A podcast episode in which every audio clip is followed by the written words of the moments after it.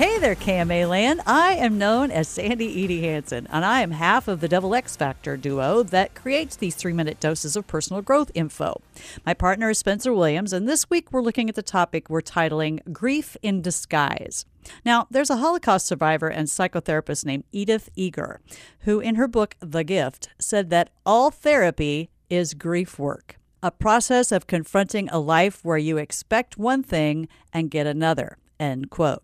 Now, this is the root of grief things being other than how we think they should be, other than what we had hoped for or dreamed of. This is why grieving is not limited to the loss of a loved one or maybe a beloved pet or perhaps a possession.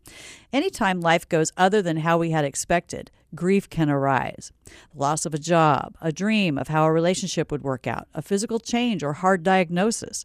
Anytime we face a loss or change in what we had expected, grief is going to come up. We may have a picture in our mind of what grieving looks like sadness, tears, the wearing of dark, lifeless color, depression, lack of energy. And grieving does indeed look like this, in part. And it also looks like anger, confusion, numbness, blame, anxiety, embarrassment, bargaining, and yes, even shame. To make it even more challenging, there is no timeline for grieving. We can cycle from sadness to blame to acceptance and back to anger again, all in the span of a minute or days or weeks or months or years. Very often we grieve even before the loss. When we can see that there is an unwanted change up ahead, grieving the dream of what we had hoped life would look like can start long before the actual event.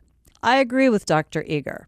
All therapy is grief work, dealing with and sorting through where things didn't go the way we planned or wanted them to go. But dealing with it is not what everyone chooses to do, is it? We all know people who do everything in their power to avoid confronting these feelings. And while it may seem like this makes a road easier, it actually makes it incredibly harder, not only for the person avoiding it, but most of all for the lives of those around the people who are avoiding their grief feelings. Hard events, hard seasons in our lives can be a catalyst or a gift because they can shove us into the opportunity to have more awakening. This is because the pain we're in can force us to look for answers. And if you're smart, you'll seek out what lies at the root of the pain.